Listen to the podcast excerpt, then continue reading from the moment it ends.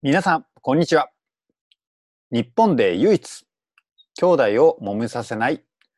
長男長女のための実家相続対策の専門家、杉さんです。えー今日はですね、家族信託、もしくは民事信託、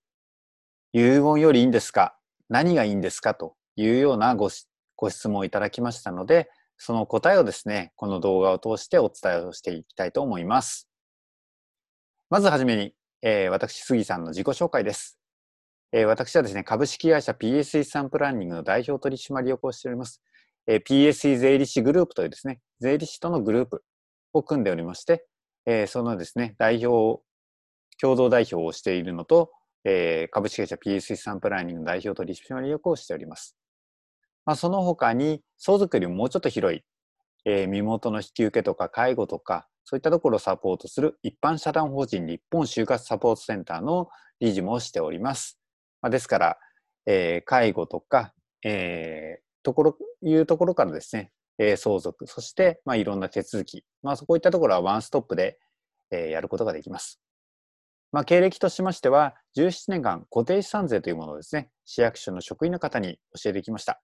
えーおかげさまでですね、住所だけ聞けば、その土地の評価、額、まあそういったものはですね、金額わかりますし、えーお客様のですね、財産構成もですね、ほとんど聞かずに大体このぐらいというようなね、想定もできるという得意技を持っています。まあおかげさまで、えー TBS テレビの N スタにですね、取材を受けたりとか、あの書籍3冊書かせていただいたりとか、あと週刊誌ですね、サンデー毎日さんとか週刊現代さん、まあ、こういったところからも取材を受けた経験があります。えー当社のビジョンはですね、す、べ、ての人が笑顔と安心をということです。まあ、これは、えー私自身のですね、えー人生の使命とも、えー重なるわけなんですが、そのためにですね、えー私自身は今は相続の仕事では相続を通して笑顔で誠実に安心を提供して、まあ、将来の不安をですね、安心に変えるために将来の選択肢、まあ、人生の選択肢をですね、しっかりとお客様にご提案するというものが私どもの使命だと考えております。はい、えー今日はですね、ということで、えー家族信託、ね、まあ、遺言よりね、使えるんですかというようなお話があります。ね。まあ、こういうじゃじゃんと。えー遺言とね、民事信託とも呼んでます。はい。まあ、これって何が違うんですかとよく聞かれます。はい。簡単に言うとですね、まずは、えー人でできるか、二人以上でやるかというところです。で、遺言はですね、一人で書き残しができます。えーただ、えー民事信託、家族信託はですね、えー相互契約といってですね、まあ、契約が二人以上でやる契約です。で、相続の場面でどういう場面で使うかというとですね、通常は遺言ってね、メジャーですよね。で、遺言というものはですね、えー何度でも書き直しができるわけです。まあ、えーね、ちょっと気が変わったとかですね、家族総構成が変わったとか、まあそういったことも考えて、まあその都度その都度にですね、臨機応変に、えー変えてですね、え書き残しを変えることができるわけですね。で、基本的には、え日付が新しいものが有効になってきます。えーあとですね、まあ、交渉役場で作るか自分でですね、書くかという方法があるんですけど、えーね、はじめ交渉役場で書いて、その後、実質で自分でね、書いた場合、どちらが有効なのかというとですね、えー自分で書いた方ですね。あくまでも日付が優先になります。まあ、ですので、まあ、亡くなる間際にですね、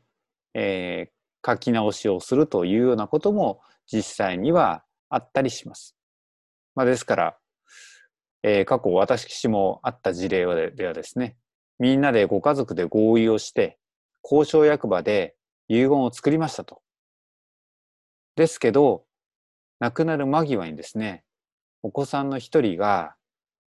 遺言書をですね、別な内容で親に書いてもらってですね、内容が合意した内容と全く変わってしまったというようなこともあります。まあ、その後ですね、その後、ご家族でですね、えー、裁判まで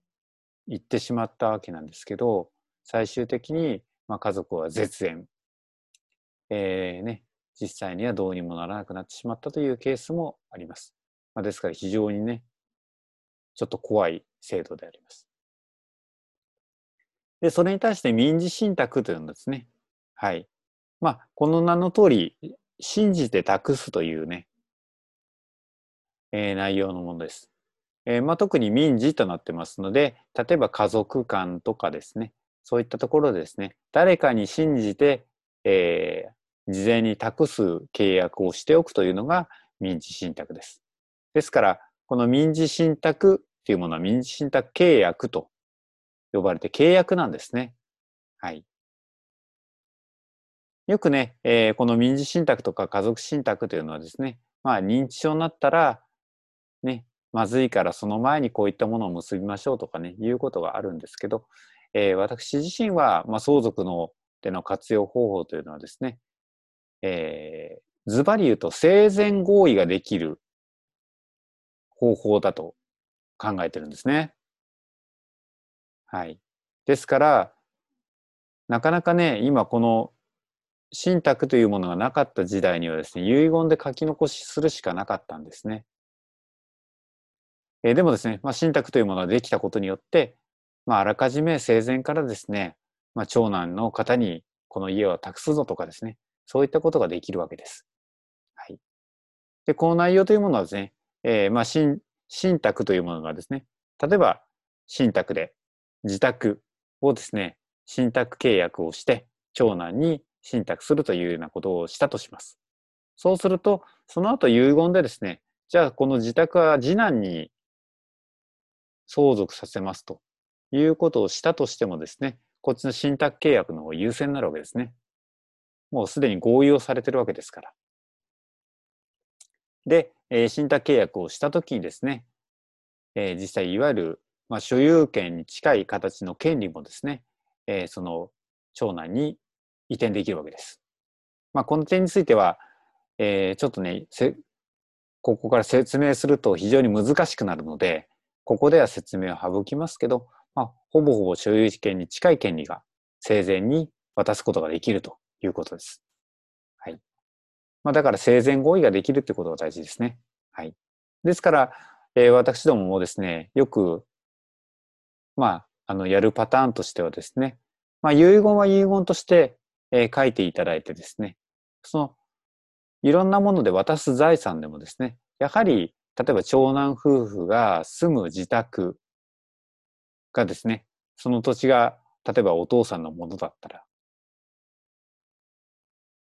長男夫婦はですね、やっぱりそこにやっぱ住み続けなきゃいけないわけですから、そのお父さんの土地はですね、必ず長男夫婦に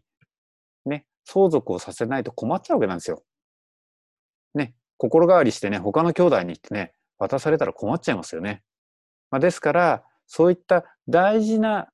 不動産については、この民事信託を使って、そこだけでもですね、えー、生前に長男に渡すというようなことをですね、確約をしっかりと取るということが大事だなと思ってます。まあ、ですから、遺言と民事信託、えー、この使い分けがですね、非常に大事だと思っております。まあ、ですから、そういったところも含めると、えー、家族信託というのはですね、まあ、遺言より、まあ、いい面も当然あります。ね、生前合意ができるとまあでもですね、えー、その分契約でね、あの結んでしまうから、なかなかその後変えたいと思ってもですね、えー、解消する場合にはですね、契約ですから、契約当事者の合意がなければ解消できないということがありますので、そこが逆に言うとデメリットになってくるかなと思っております。まあ、ですからそういったメリット、デメリットですね、えー、考えて使い分けするということが大事なので、もしね、えー、民事信託とか、まあ、そういったものを組む場合にはですね、ぜひ専門家にご相談してシミュレーションするということも大事だかと思います。はい。ということで、えー、今日はね、家族信託ね、とか民事信託、まあ、遺言よりいいんですかというようなことでですね、えー、簡単にお話をいたしました。はい。ぜひですね、この動画、ね、お役に立ったのであればですね、ぜひチャンネル登録等がしていただけると非常に嬉しいです。あとですね、私、あの、公式 LINE アカウントやっておりまして、えー、そちらではですね、さらに皆様に相続のですね、えー、勉強して、そういった知識を深めてですね、自分自身の家の相続をですね、ちゃんと考えていただくための、まあ、そういった勉強するようなコミュニティも作っております。まあ、ですから、ご興味あればですね、えー、ね、公式 LINE アカウントに登録いただけると、えー、もっと細かいですね。まあそういった、ちょっとなんか、あの、外にはなかなかね、えー、公開できないような、まあお客様の事例そのものではないんですけど、まあこういった私のね、当社のやってる事例でこういったものがありましたと。それをこういった形で解決しましたということをですね、皆様と共にですね、勉強していくというようなコミュニティも持ってますので、ぜひそちらの方もですね、ご興味いただければですね、登録いただけると、えー、非常にありがたいです。ぜひ今後もですね、相続について、えー、一緒にですね、勉強していきたいと思いますので、ぜひ今後ともよろしくお願いいたします。では、またお会いしましょう。では。